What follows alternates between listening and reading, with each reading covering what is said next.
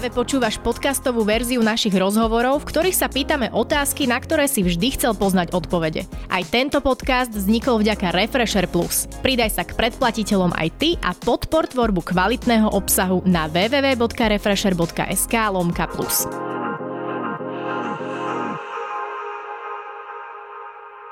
Dokument s názvom The Game Changers konvertoval mnoho ľudí na vegánsku stravu. Vyvracia rôzne tvrdenia o zmiešanej strave a je postavený na tom, že človek je stvorený byť vegánom. Moje meno je Denisa a nosnou témou tohto podcastu bude práve dokument, ktorý vyvoláva burlivé diskusie a zožal aj značnú kritiku. Dokument som videla dvakrát, zaujal ma, no nakoľko nie som odborníčka na stravu, rozhodla som sa pozvať niekoho, kto tomu rozumie minimálne viac ako ja. Môj dnešným hostom je Maroš Krivosudský, ktorý sa venuje výživovému poradenstvu, trénerstvu, organizuje fit eventy, má projekt Cez trenéra a samot seba a vo firmách rieši produktivitu a životný štýl zamestnancov. Fú, toto bolo vyčerpávajúce intro, Maroš. Vítam ťa. Ďakujem, že si ma pozvala. Bolo to vyčerpávajúce. Bolo to ale... vyčerpávajúce, ale nech no, vedia. Veľa toho robím, ale ja to nerobím, to robia naši ďalší odborníci. Dvoji ľudia. Moji ľudia. naši ľudia. Dobre, Maroš, tak aby sme prešli k tomuto dokumentu. Ty si ho videl, videl si ho raz? Videl som ho raz celý z toho diváckého hľadiska a potom, keď mi tam bolo zo pár vecí takých minimálne nejasných, tak som si ich pozrel znova, že či to povedali skutočne tak, ako to povedali. Tak som si ho potom ešte tak rozkrájal na, na drobné a povenoval som sa tomu. A začal si po pozretí tohto dokumentu experimentovať so svojou stravou? Ja už to stravou experimentujem dostatočne dlho. Ja som začal byť vegetarianom before it was cool a ja som si dal takýto challenge už na začiatku roka tohto a skúšal som na sebe či už vegánstvo alebo vegetariánstvo alebo iné takéto stravovacie prístupy, lebo nakoľko máme výživové poradne a ľudia od nás často chcú trochu odkrojiť z toho mesa, prípadne chcú úplne obmedziť meso na nulu.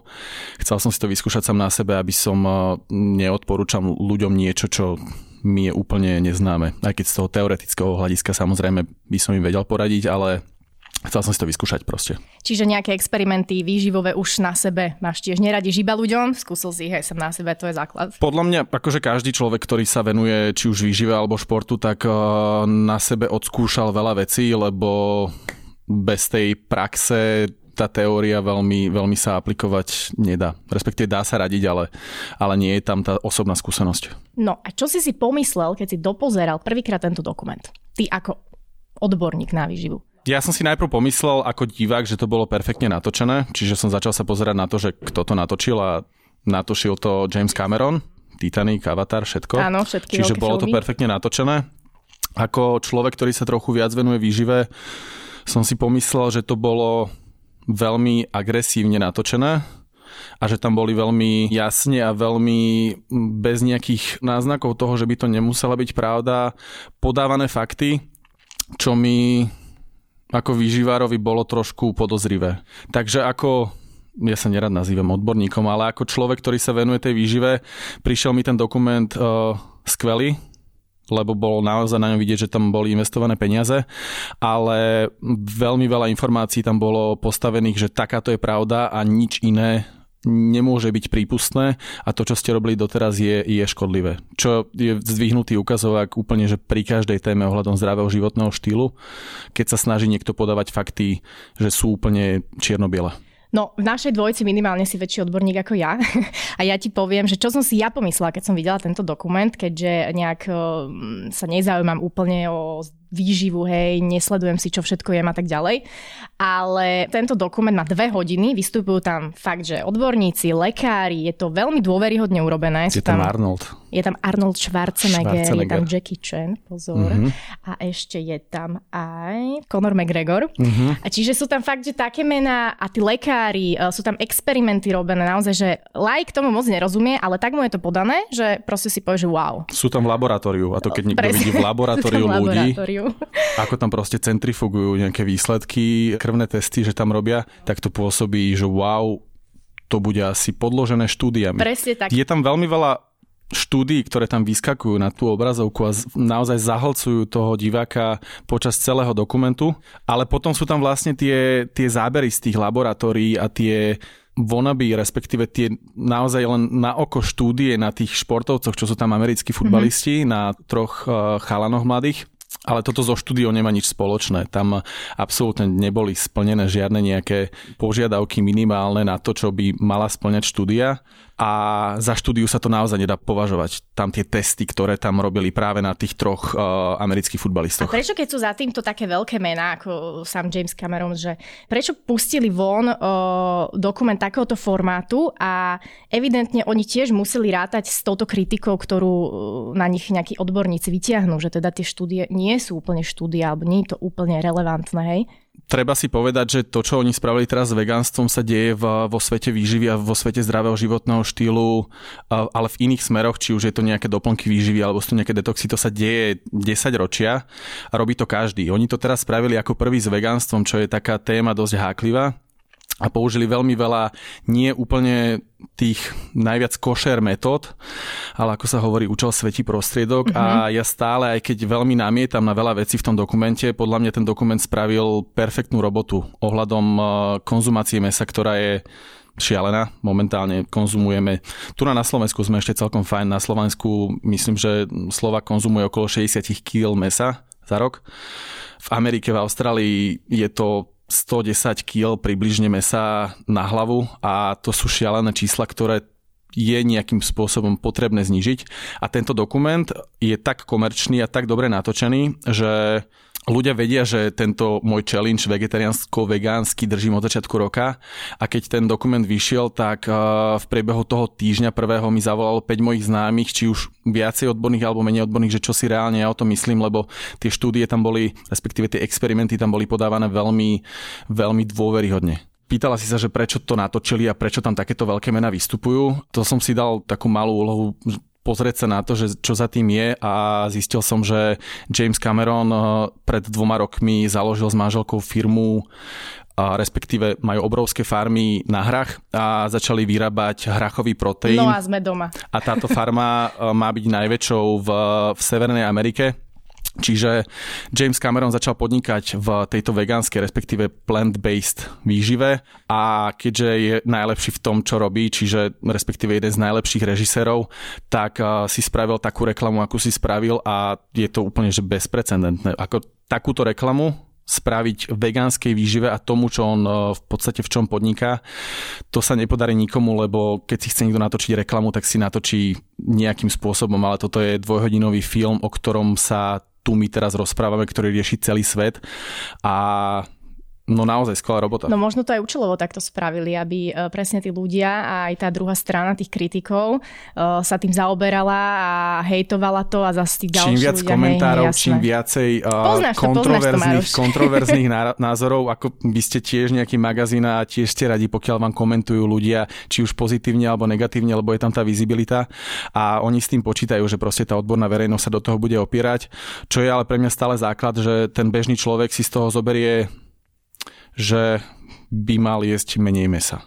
Je to síce extrémnym spôsobom podané, ale ja už som sa naučil za tých viac ako 10 rokov v tejto oblasti, že ľudia v zdravom životnom štýle, ale aj inde proste potrebujú extrémy a vyhľadávajú ich a tú najväčšiu masu ľudí, tú najväčšiu majoritu zasiahne práve tá informácia, ktorá je extrémna, ktorá je nová, ktorá je pre nich úplne dovtedy neuchopená lebo keby sa im komunikovalo počas tohto roka, keby ten dokument bol natočený tak, že konzumujte menej mesa a budete zdravší, tak by to vôbec nebolo tak viditeľné a vôbec by to nechytilo toľko ľudí, koľko to chytilo teraz. Čiže stále hovorím, že účel svetí prostriedok a to, čo oni teraz spravili s veganstvom, sa deje v úplne tej istej oblasti, ale v iných smeroch sa deje dlhodobo trošku menej kvalitne. Nie je to tak kvalitne spracované, ale deje sa to všade. Čiže im to v podstate ani nezazlievam. Aj keď za tým vidím tú biznis stránku, aj keď za tým vidím v podstate všetky tie nie košer veci,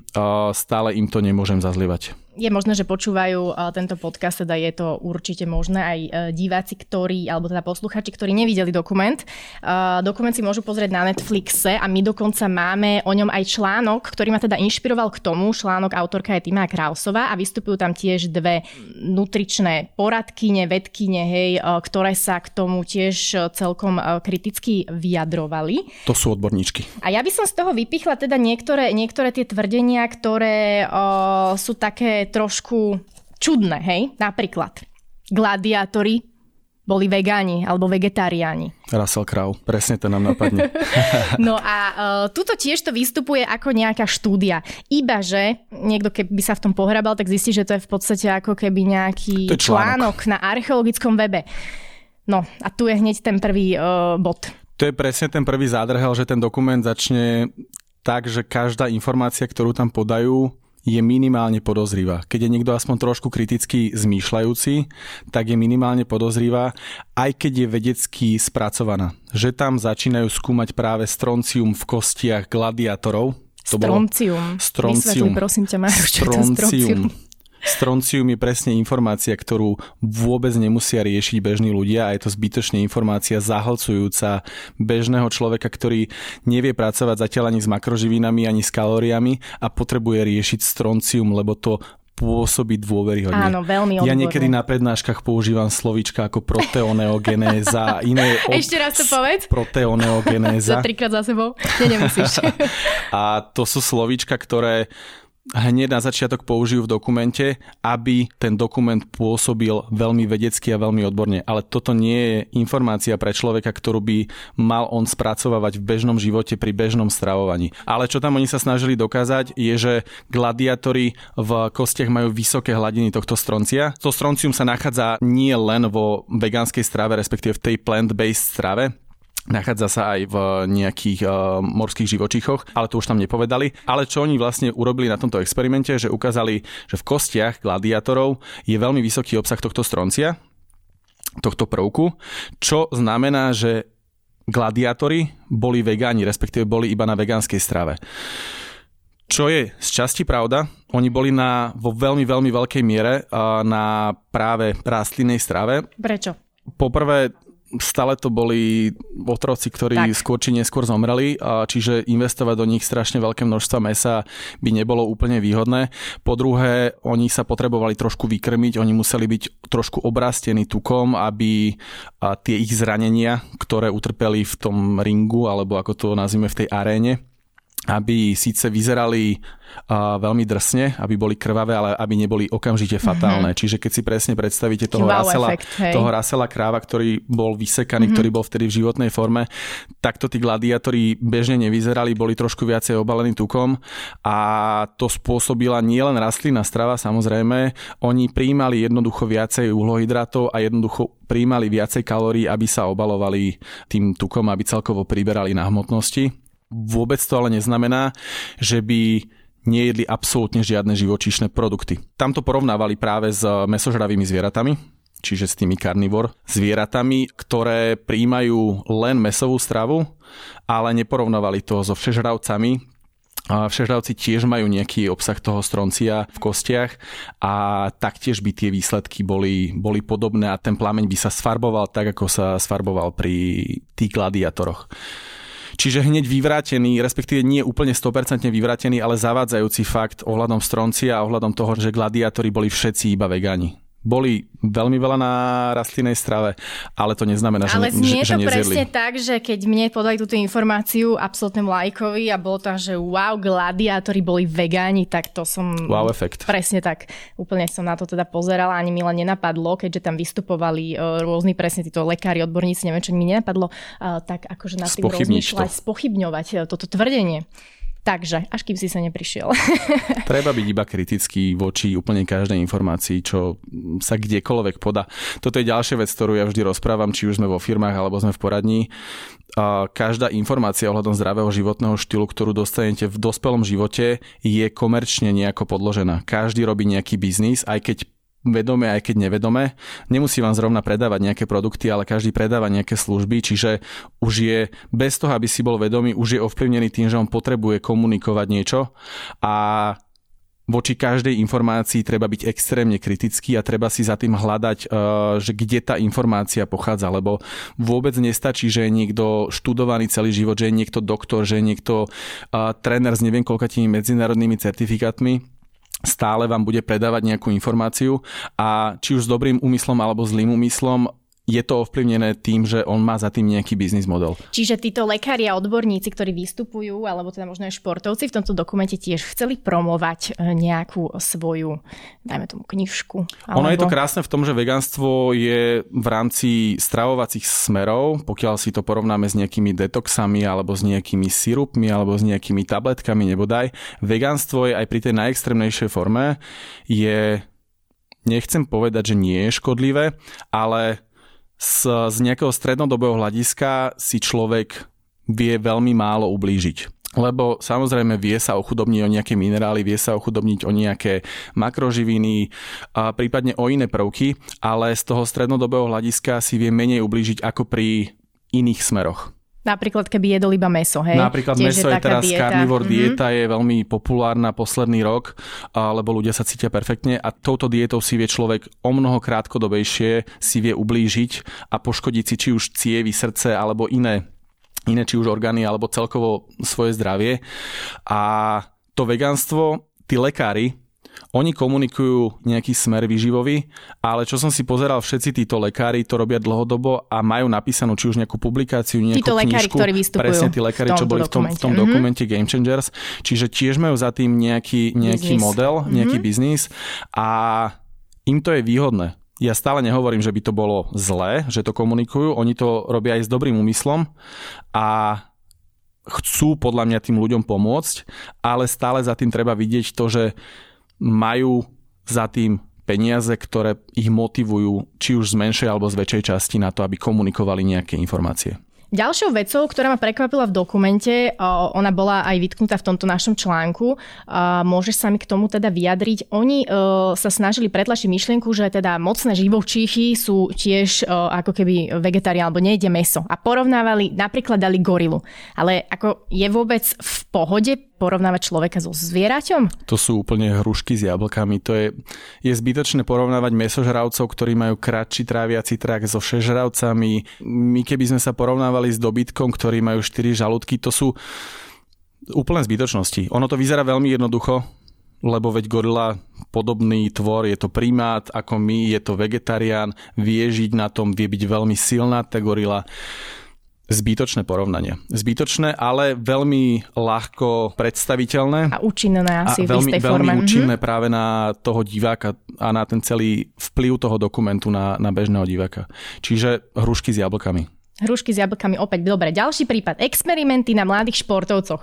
To bolo také, že o, tých ľudí to možno trošku vytrhlo z tých všelijakých odborných debát okolo a boli tam traja mladí chalani, z toho jeden bol vegán, o, nejedol meso a ostatní dva jedli, no a bol tam opäť nejaký kardiológ alebo teda lekár, ktorý robil na nich pokusy, pokusy Kr- krvné testy, experimenty Áno. a dali im iba zjesť burrito, ktoré bolo vegetariánske.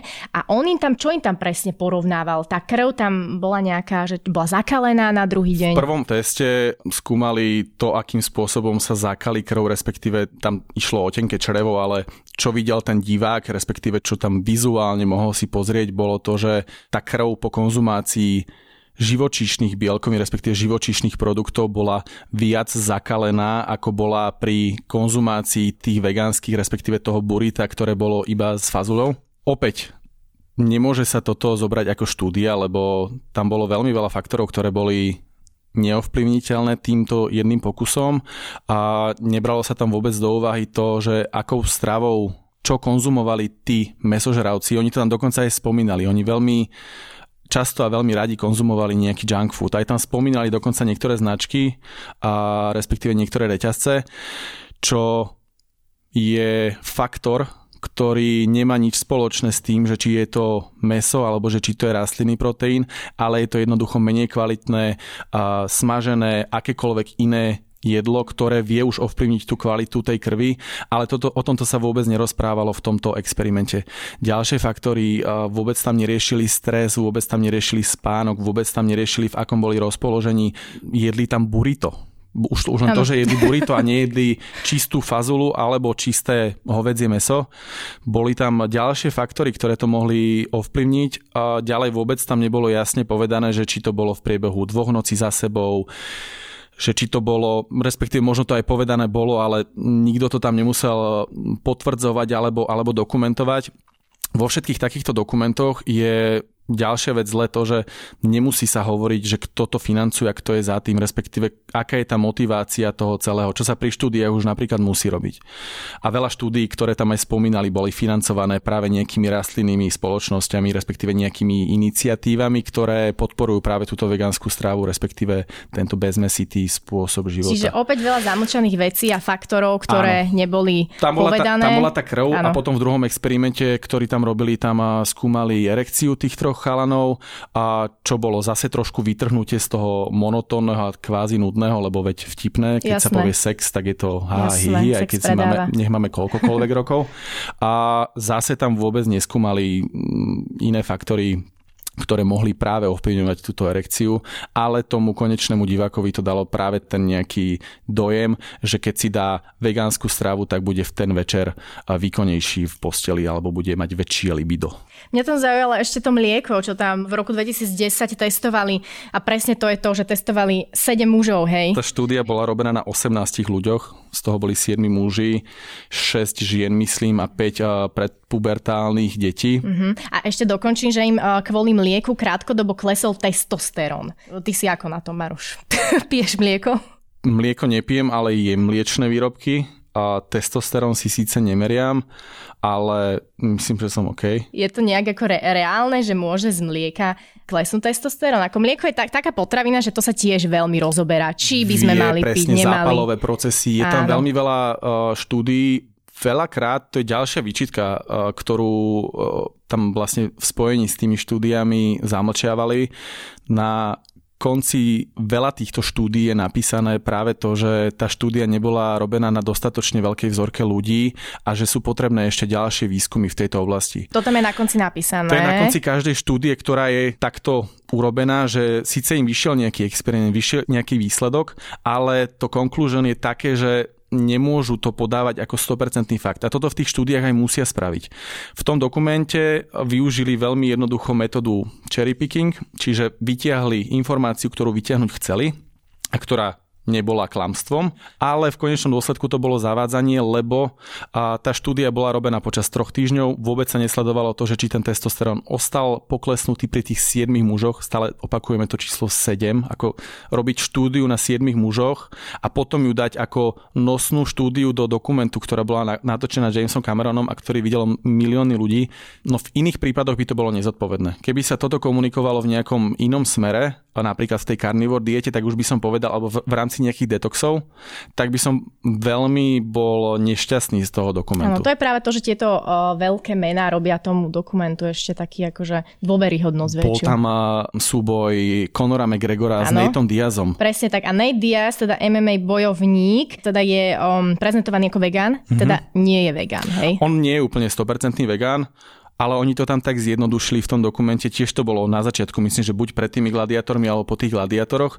Oni to povedali v priebehu dvoch, troch vied, že Conor jedol meso a miluje stejky na ranejky obed večeru, Nate nie je meso a preto Nate vyhral.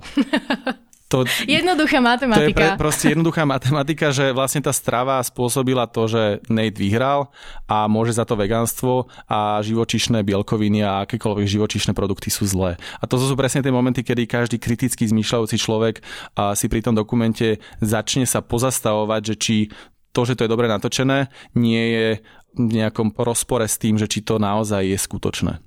Čiže preháňajú. Mm, ďalším faktom v tomto dokumente, čo ma tiež veľmi zaujalo, že zvieratá sú iba akými sprostredkovateľmi. Hej, e, o čo tam ide? V dokumente vysvetľujú, že všetky bielkoviny tak či onak pochádzajú iba z rastlín, preto nemusíme konzumovať meso. Nemusíme. Nemusíme a ono, všetky tie prvky, všetko tu na, na tejto planete, respektíve v tomto svete je nejakým spôsobom sa mení, mení formu, ale to neznamená, že tá bielkovina v rastlinách je rovnaká ako tá bielkovina v živočíšnych produktoch. Tam to dokonca aj povedia. Tam dokonca aj povedia, že živočíšna bielkovina je o mnoho komplexnejšia, respektíve, že jedine živočíšna bielkovina je komplexná. Ono, zase sa ideme rozprávať mudré slovička, volá sa to, že aminokyselinové spektrum. Máme nejaké základné stavebné jednotky každej bielkoviny a tie živočíšne obsahujú všetkých 20, čiže aj esenciálne tie, ktoré si nevieme vytvoriť, aj neesenciálne tie, ktoré si vieme vytvoriť. A rastliny ich neobsahujú všetky, čiže oni to tam aj spomenú, ale potom zároveň spomenú to, že ale vy keď si vlastne vyskladáte tie rastlinné bielkoviny, tak si viete úplne bez problémov pokryť svoj bielkovinový a ten aminokyselinový príjem. Oni tam ale zľahčia ten fakt, že tá kombinácia je tam potrebná. Keď jem živočíšne bielkoviny, naozaj mám všetky aminokyseliny tie, ktoré potrebujem, tie, ktoré moje telo potrebuje nielen na regeneráciu svalov, ale na akékoľvek iné procesy v tele. Pokiaľ si dám ja iba rastlinnú bielkovinu jedného druhu, ktorá má napríklad 15-20 aminokyselín a budem jesť v priebehu týždňa len tu, tak mi 5 aminokyselín stále bude chýbať. Málo kedy sa to stane, veľakrát už keď je človek vegetarián alebo vegán, tak už kombinuje tú stravu, lebo dookola jesť napríklad fazulu nie je pochuti každému a logicky sa toho vyvaruje, že by sa zameriaval iba na jednu, na jednu túto bielkovinu, ale ten fakt toho, že ich treba kombinovať je jednoznačný. Čiže oni to tam síce aj povedia, ale zľahčia to. To isté napríklad spravili s B12.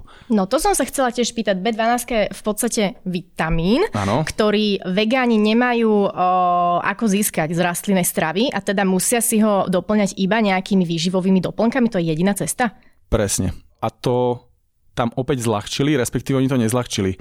Oni len povedali... Oni to tam to... myslím na rovinu povedali, že jediná cesta je Áno, je to jediná cesta, mm-hmm. ale oni potom zároveň povedali, že vlastne ale aj tí ľudia, ktorí jedia aj živočíšne bielkoviny, respektíve tie živočíšne produkty, stále sa vracem k bielkovinám, ale tie živočíšne produkty, tak tí majú aj tak tiež nedostatok tej B12, čiže ho aj tak musia suplementovať väčšinou, čiže všetci mali suplementovať tú B12. Čím ale nevyvrátili fakt človek, keby naozaj jedol kvalitné živočíšne produkty a jedol by ich dostatok a nie prebytok, tak by si vedel vykryť tú potrebu toho vitamínu B12 bez toho, aby ho vedel suplementovať. To, že je ľudstvo momentálne nastavené tak, že jedia nekvalitné a veľmi pochybné zdroje týchto živočíšnych produktov a celkovo, že tá, oni to tam e, rozprávajú o tom, že tá pôda, respektíve všetko, odkiaľ, čím sa živia tie chovné druhy zvierat, že je nekvalitná, že oni už majú samé tie zvieratá, že majú nedostatok toho vitamínu. A stále je to o tom, že pokiaľ by človek jedol naozaj rozumnú a vyváženú živočišnú stravu, tak by ho nemusel suplementovať. Oni v tom dokumente povedia, že tí ho nejedia dostatok, ani druhý ho nejedia dostatok, čiže vlastne tento argument je vyvrátený a všetci by ho mali suplementovať, čo nie je pravda. Mali by ho suplementovať ľudia, ktorí ho majú nedostatok a vegáni majú o mnoho väčšie riziko na to, že ho budú mať nedostatok. Ono silným tvrdením celého tohto dokumentu je hlavne to, že človek bol stvorený na to byť vegánom, hej? Diskutabilné opäť mohli by sme byť vegáni a nikto by ale nevedel, že či by tá evolúcia a celkovo, či by všetko prebehlo tak, ako to prebehlo doteraz. Či by sme vôbec vyzerali tak, ako vyzeráme. A že či by sme, mm-hmm. že či by sme vyzerali tak, ako, ako vyzeráme teraz. A sú tam zase argumenty ohľadom toho, že máme, nemáme zuby prispôsobené na to a podobne. My jednoducho nie sme bylinožravci.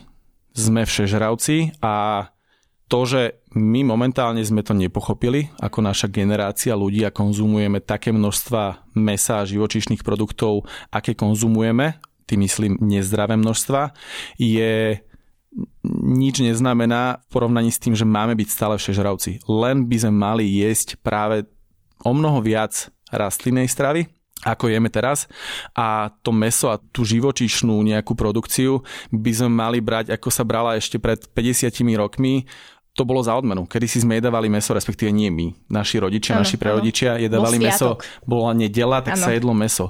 My momentálne, respektíve naši klienti, čo dojdú do poradne, jedia meso na raňajky, lebo si dajú šunku, jedia meso na obed, lebo si dajú nejaké nekvalitné menúčko v reštaurácii a jedia meso na večeru, lebo si doma pripravia lososa z neviem akého chovu. Čiže a takto vyzerá 6-7 dní v týždni, ktoré nie sú zdravé dá sa to vyskladať tak, že to bude človeku sedieť v makroživínach, že to bude sedieť z hľadiska tých základných faktorov, ale nie je to zdravé z hľadiska nejaké rovnováhy. Oni veľmi dobre spravili v tom dokumente, že na začiatku ukázali všetky tie športové výsledky a všetky tie vplyvy na ľudské telo a posledných 15-20 minút naozaj ukázali o tom, akú má meso, akú má živočíšna produkcia, uhlíkovú stopu, aká je ekologická.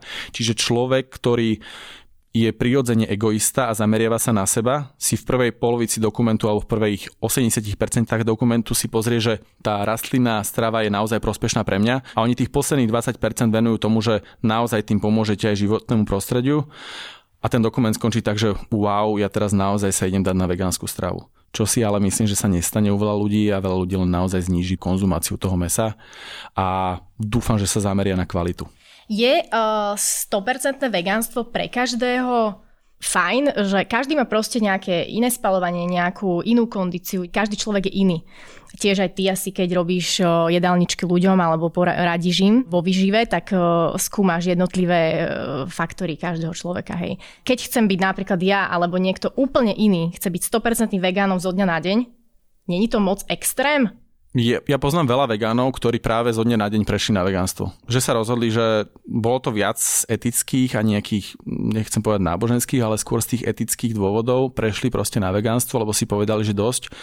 A aj po krvných testoch a po všetkom sú úplne v pohode s tým. Tam ide len o to, že keď človek prechádza do vegánskej stravy, čiže obmedzuje všetky živočíšne produkty, ktoré obsahujú látky, ktoré tie rastliny neobsahujú, alebo ich obsahujú viacej ako tie rastliny, tak musí s tým začať počítať, teda pokiaľ chce byť aj do budúcna zdravý a vie si v konečnom dôsledku vyskladať tú stravu tak, ako by si ju mal vyskladať. Ide ale do o mnoho väčšieho rizika. Tam stále treba rátať s tým, že sa stáva rizikovou skupinou na isté minerály, vitamíny, prípadne aj na tie bielkoviny. Takže môže na ňu prejsť. Zbytočne by som to nekategorizoval, že niekto, kto je takýto a takýto by nemal ísť do vegánskej stravy. Jedine, kde sa neodporúča naozaj 100% vegánska strava sú deti do 6 rokov, lebo tam vie mať veľký vplyv aj železo, aj vápnik, ktorý sa ťažšie doplňa z tej vegánskej stravy, aj tá B12. A Ináč tie skupiny ľudí naozaj do vegánskej stravy môže ísť ktokoľvek, ale musí rátať s tým, že uh, musí vykrývať viac tých zdrojov a musí nad tým rozmýšľať o mnoho, o mnoho viacej. Ja nie som osobne zástanca vegánskej stravy, ale ďakujem každému človeku, ktorý sa takto rozhodol, lebo to robí vo veľkej časti pre mňa, lebo naozaj z hľadiska nejakého environmentálneho je tá vegánska strava pre mňa o mnoho prínosnejšia, ako je pre toho daného človeka, ktorý je veganom, je, je z toho nutričného hľadiska mm-hmm. rizikovejšia. A takí uh, vrcholoví športovci, teda niekoľko prípadov bolo v tom dokumente, vrcholoví športovci, ak vylúčia úplne živočísnu stravu, uh, má to nejaký dopad na ten ich výkon, alebo fakt, že nemusí to mať dopad, že môžu mať ešte väčší výkon? Opäť ten cherry picking. Oni si vybrali nejakých športovcov, ktorých nie je až tak veľa, ktorí sú naozaj že vegáni, prípadne sú až vitariáni, čiže nejedia ani žiadnu tepelne spracovanú stravu. Myslím, že ten uh, ultramaratonec bol dokonca vitarián. Nie som si istý, toto možno, možno zavádzam, ale viem, že je 100% vegán. Oni si vybrali atletov, ktorí sú na takejto strave a majú dobré výsledky. Tie výsledky tam boli prezentované o mnoho lepšie ako sú tam tá atletka už ani nesúťaží v 400 disciplíne. Ten strongman sa zameriava na dve špecifické disciplíny a ani sa nekvalifikoval. Nie je až tak strongman. Nie je až taký. Je samozrejme, tie výsledky tam boli impozantné, on tam nosil 500 kg alebo koľko na chrbte a nehovorím o ňom, že by bol slabý. Tá vegánska strava mu naozaj prospieva, je s tým úplne v pohode, ale oni tam vôbec nerozprávajú o tom množstve športovcov, ktoré jedia vyváženú stravu a sú takisto alebo ešte dokonca lepší ako oni.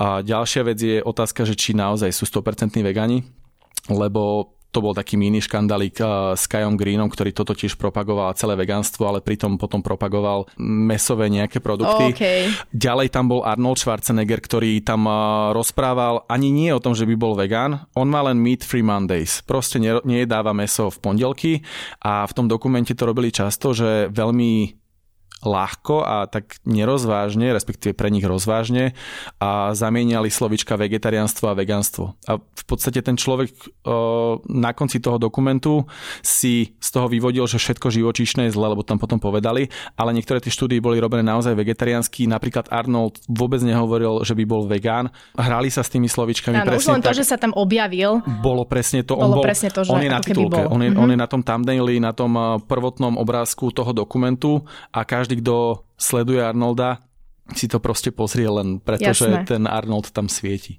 Takže vie to mať aj dokonca pozitívny vplyv na tých športovcoch. Napríklad pri tom ultramaratóne je veľmi potrebné, aby ten človek, ktorý beháva dlhé trate, ultramaratóny sú 100 plus kilometrov, a je potrebné, aby prijímal viacej sacharidov.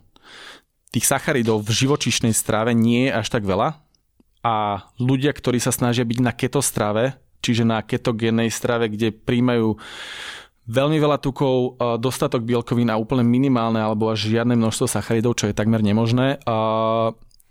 nevedia podávať také vytrvalostné výkony a pritom ultramaratóncovi je až nevyhnutné, aby príjmal veľa sacharidov. A práve v tej rastlinnej strave tie sacharidy sú. Oni to tam dokonca prepájali s tým, že keď budete jesť tú rastlinnú stravu, tak vám narastie testosterón a klesne vám kortizol. Kortizol je stresový hormón.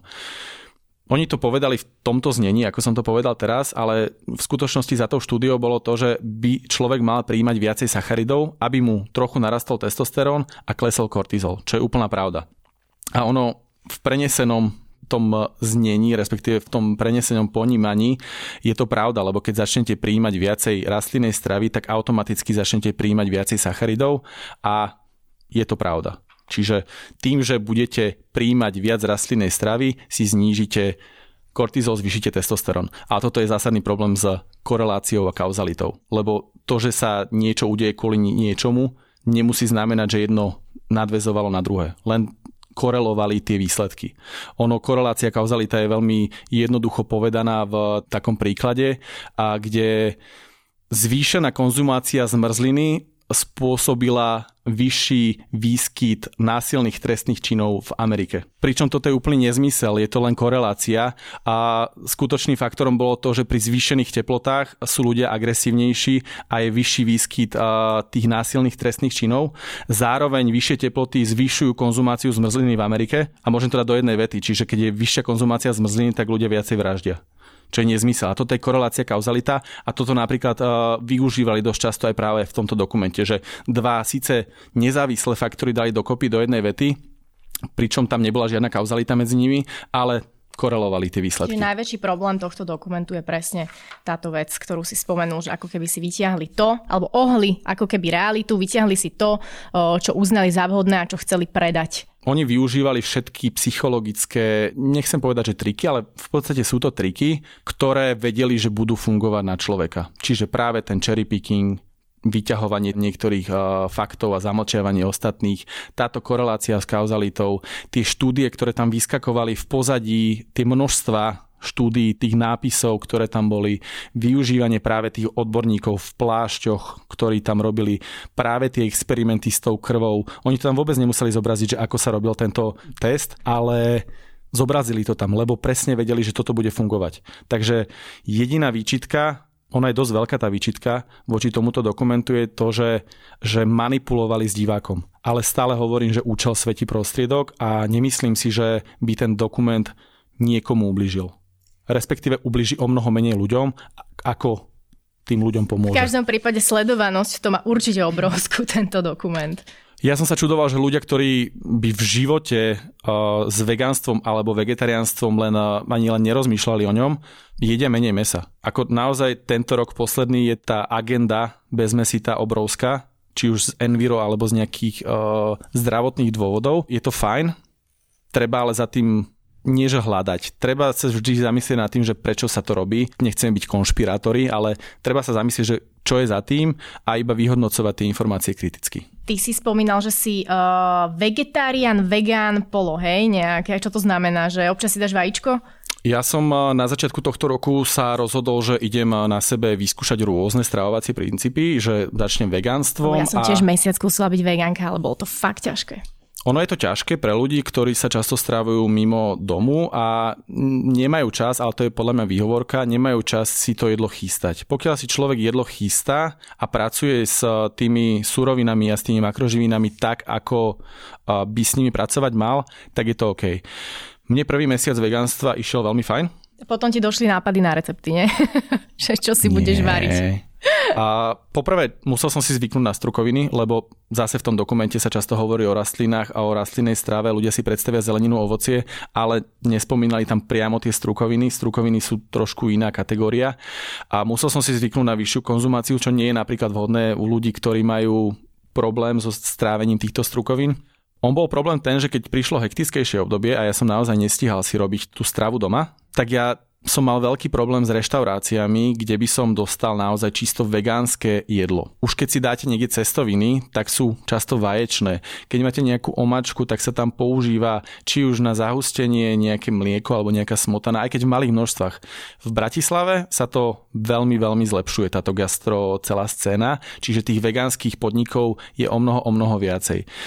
Veľmi málo sa ešte stáva, že by boli takéto clean eating. Veľakrát sú to street foody, kde sú nejaké burgery a kde sú nejaké ďalšie jedla, ktoré sú síce vegánske, ale sú stále nie úplne dietné, ale zlepšuje sa to. Keď už som ale vyšiel uh, viacej na východ Slovenska, obrovský problém. A potom sa mi často stávalo, že sme si išli sadnúť do nejakej pivárne, do nejakého pivovaru a ja som mal na výber uh, jednoducho hranolky alebo chleba a ten chleba bol už možno s vajíčkami. To robený. bol presne aj môj problém. Jednak uh, môj problém bol ešte aj to, že som nemala uh, dostatok uh, nejakých vedomostí o tom samotnom vegánstve. Ja som si proste len tak povedala, že zo dňa na deň budem vegánka a bolo to fakt ťažké. Fejkla som to asi trikrát, lebo som to proste nevydržala a uh, presne aj kvôli tomu, že som odišla na tri dní, myslím, že do Tatier alebo niekde preč z Bratislavy a ja som nemala možnosť, kde sa mám nájsť od toho, že na pumpe, už len keď som povedala slovo, že niečo vegánske, tak nevedeli nevedeli, čo to znamená.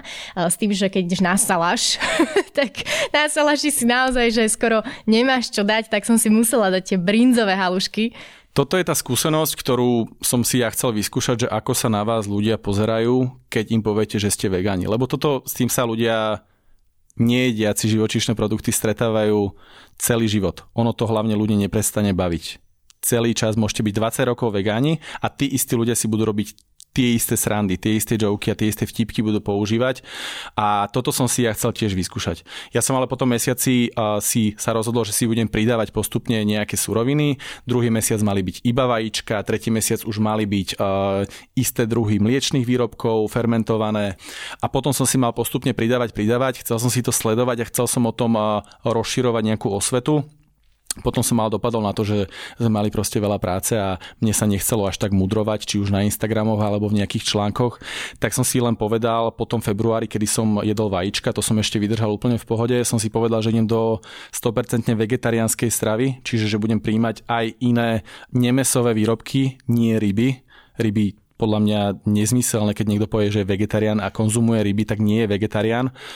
Ja som aj študoval, že kde toto vzniklo, že ryby vlastne nie sú meso, a myslím, že nejaký pápež to bol v nejakom 14. storočí povedal, že ryby nie sú meso, lebo sú mlkve, lebo sú, sú tiché, ryby. Sú to ryby a odtedy sa to tak nejak vlečie s nimi, že proste papajte nás, le, my nie sme meso. Čiže, ale odtedy som vegetarián a je to úplne udržateľný, udržateľný A nechýba smer. ti to meso? Nemáš také, že sa zobudíš v strede noci a chceš si dať klobasu? Nie, ale teraz ja mám Koľko Lebo ja som, to, ja som toto zo už, už sa, už sa blíži, blíži sa koniec roka a naozaj sa celkom teším na to, že si, že si dám nejaké meso, aj keď mám teraz už skôr takú, ani nie že etickú, ale taký ten nezvyk toho, že nekonzumoval som dlho niečo, čo kedysi predtým žilo, tak mám takú nejakú morálnu výčitku, ale... Možno ti to ani nebude chutiť, nakoniec ostaneš... Ale ja si myslím, že áno. Ja si myslím, že áno. okay. Ja si neviem predstaviť, že by som bol celý život vegetarián. Možno do toho dospejem jedného dňa, alebo možno mi naozaj nebude chutiť, ale ja tam nevidím ten rozdiel medzi rozumným všežravectvom, čiže tým, že ja nejem každý deň meso, ja som už dokonca aj predtým roky jedol raz, dvakrát do týždňa meso.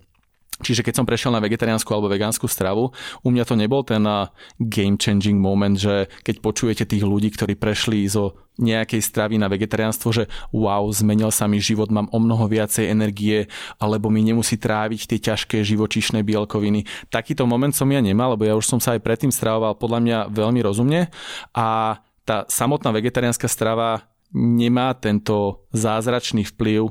On je ten rozdiel cítiť vtedy, keď človek predtým vôbec nerozmýšľal nad stravou, jedol čokoľvek, kdekoľvek v nie úplne najvyššej kvalite. A zrazu má obrovský A zrazu problém. sa začal zameriavať na to, že je vegetarián.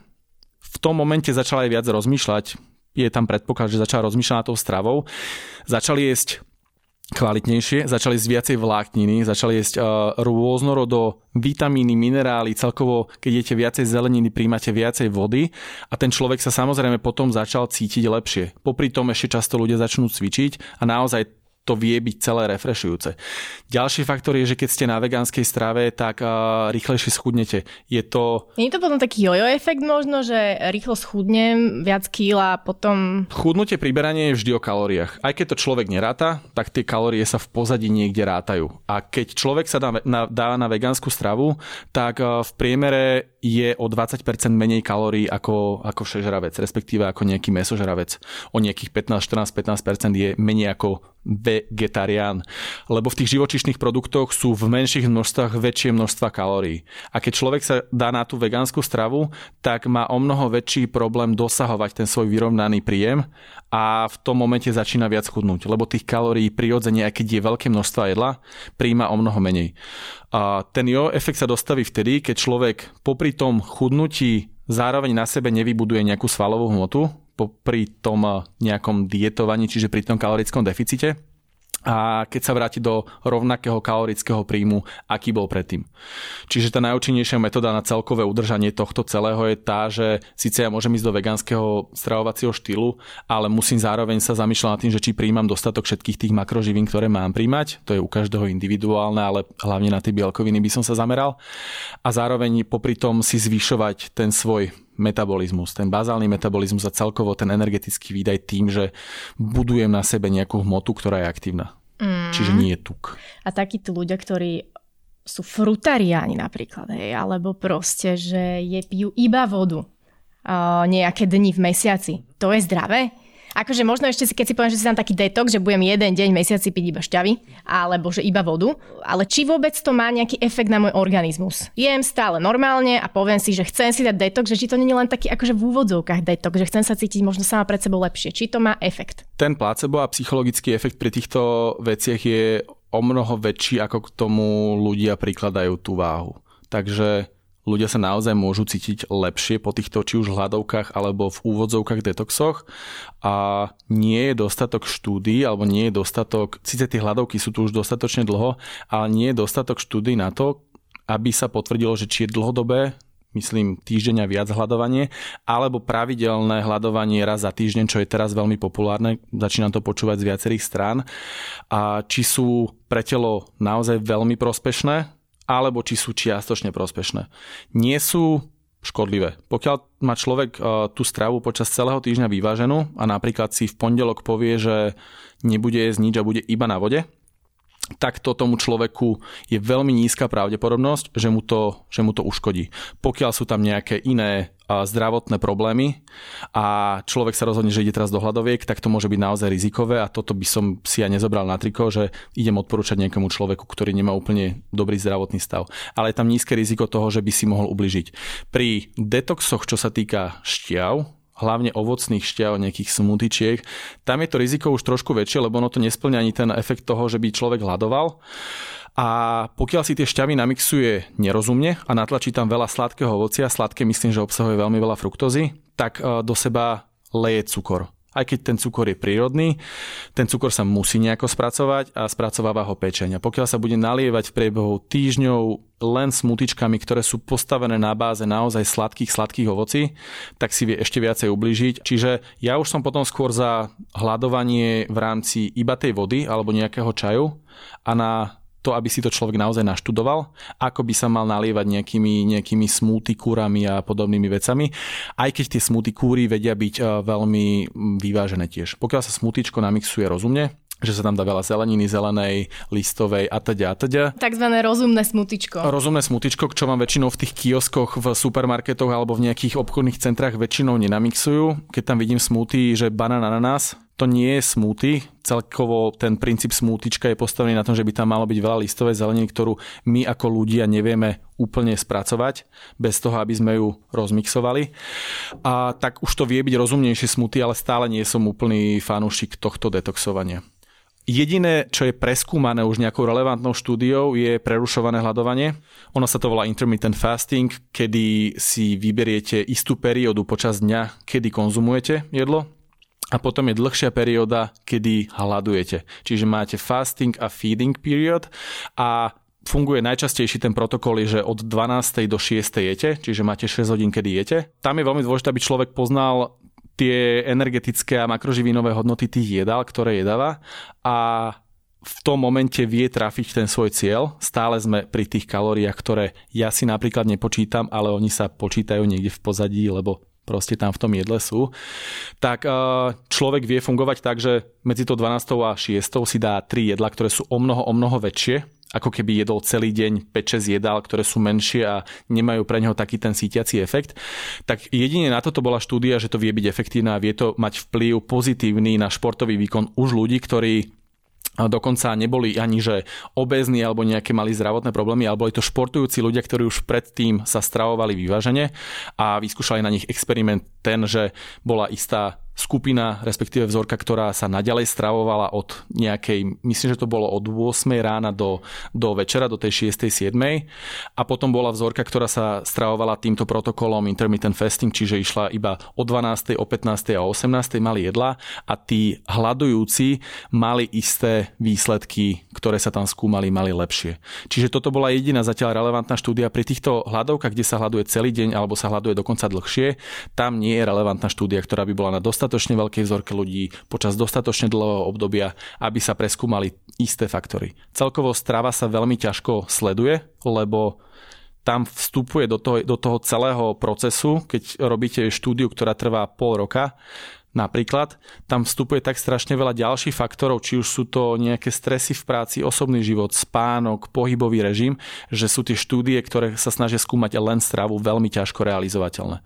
Lebo obmedziť všetky tie ostatné faktory, aby ste vedeli vylúčiť len ten jeden, ktorý chcete sledovať, je v tomto prípade veľmi ťažké. A nedajú sa tie štúdie robiť v priebehu 4-5 dní. Proste musí to byť dlhšie, aby ste videli tie výsledky a aby boli relevantné. Aby to nebolo ako tá štúdia s testosterónom, ktorá trvala 3 týždne. No, fú, strava je jedna veda, akože je to dosť komplikované. Pričom je to strašne jednoduché. My si to len strašne komplikujeme práve tým, že ja to veľmi zjednodušujem tým, že my sme si neprečítali šlabikár, lebo nám ho nikto v škole nedal. Šlabikár myslím výživový šlabikár a snažíme sa študovať ruskú literatúru ťažku. Čiže a toto v prenesení na tú stravu, ono to naozaj tak je. My riešime neurotransmitery, my riešime stroncium v kostiach, my riešime, my sme zahlcovaní informáciami stále novými, pričom nemáme vyriešené tie úplne najzákladnejšie veci vo svojom živote. A potom si samozrejme zahltíme hlavu tým, povieme si po dvoch týždňoch nejaké, alebo po mesiaci, alebo po dvoch mesiacoch nejakej diety, že je toho na mňa strašne veľa, toto sa nedá dodržiavať, ja nad tým nedokážem rozmýšľať, blá, blá, blá, blá, blá a my s tým skončíme a ideme zase do úplne opačného extrému, kedy nerobíme absolútne nič. Že sa na tú stravu úplne vykašleme, vykašleme sa na pohyb a celé sa zase zaciklíme do nejakého negatívneho cyklu. Pričom ono by bolo super, keby sme pochytali tie úplne základné informácie, začali ich aplikovať do toho bežného života tak, aby nám ho to neovplyvnilo veľmi, veľmi výrazne a potom na to možno niečo nabalovali. Ale ľudia majú radi extrémy. Preto je ten dokument Game Changers taký populárny, lebo ľudia majú radi extrémy a ten dokument bol komunikovaný extrémne. Všetci, keď si predstavíte akýchkoľvek či už lekárov alebo iných výživarov, ktorí sú mediálne známi, nekomunikujú, že všetko s mierou. Komunikujú nejaký svoj smer, ktorý podávajú veľmi extrémne a znehodnocujú a znevažujú informácie, ktoré má ten opačný tábor a preto je populárny a preto si okolo seba vytvára skupinu ľudí, lebo hovorí veľmi jasné a veľmi extrémne vyhlásenia, ľudia to milujú. Ľudia, ľudia to chcú milujú počuť. extrémy, škandály a šokantné informácie. Š- šokantné je to, nové štúdie. Je to, je, to, je to presne tak. No v každom prípade, ak by som toto celé mala zhrnúť, podľa toho, čo si mi povedal, hodinka ušla, neviem, ako mohli by sme sa tu rozprávať celý deň. si dáme. Dokument The Game Changers by si teda odporúčal pozrieť si každému. Jednoznačne. S tým, že určite filtrovať niektoré informácie, zobrať si z toho len niečo prospešné možno a e, nie úplne všetko, čo v tom dokumente zaznie, je plná pravda. Ja by som to povedal tak, že treba byť kritický pri každom dokumente, čo si človek pozrie, treba byť kritický a treba na ním takto rozmýšľať. Z tohto dokumentu sa dá vyťahnuť veľmi jednoduchá informácia. Jedzte menej mesa, o mnoho kvalitnejšieho, to meso nemá byť také lacné, aké je teraz lacné v tých supermarketoch. Ono by ste si ho nemali dovoliť kupovať každý deň. Čiže jedzte menej a viac kvalitného mesa a celkovo živočíšnych výrobkov a budete úplne v pohode. Táto planéta sa vám poďakuje, naša budúcnosť sa vám poďakuje, vaše telo sa vám poďakuje a bude všetko úplne úžasné. Čiže toto je veľmi jednoduchá informácia. Aj nie, že vyťahnete si z toho, čo si chcete vyťahnuť. Toto si z toho vyťahnite a budete úplne v pohode. A ja som rok na vegetariánskej strave a som v úplnej pohode. Ale pritom sa teším na to, že si v januári dám nejaké chutné, lokálne a dobré meso. Krás... A hovorte o tom všade. Krásna myšlienka na záver. Maroš, ďakujem ti za skvelý rozhovor že si prišiel a vy mu dajte follow na sam od seba alebo cez trenera. Sam od seba povedz. je lepšie. Tam sam práve riešime lepšie. práve tieto Treba všetky... začať sam od seba. Presne, ale my to tam presne berieme tak trochu egoistickejšie, že a zamerajte sa reálne sami nad seba, začnite riešiť svoju stravu, svoje vzdelávanie, svoje všetko a popri tom to pomáhanie ostatným a to riešenie všetkého toho environmentálneho a iného a príde veľmi, veľmi prirodzene. Ak chcete, tak si uh, pozrite aj dokument alebo si prečítajte článok o tomto dokumente, kde sa teda vyjadrujú aj dve ďalšie odborníčky uh, na stravu. Uh, písala ho Tima Krausová, tým som sa inšpirovala. No a moje meno je Denisa, toto bol Refresher podcast a počúvajte nás aj na budúce.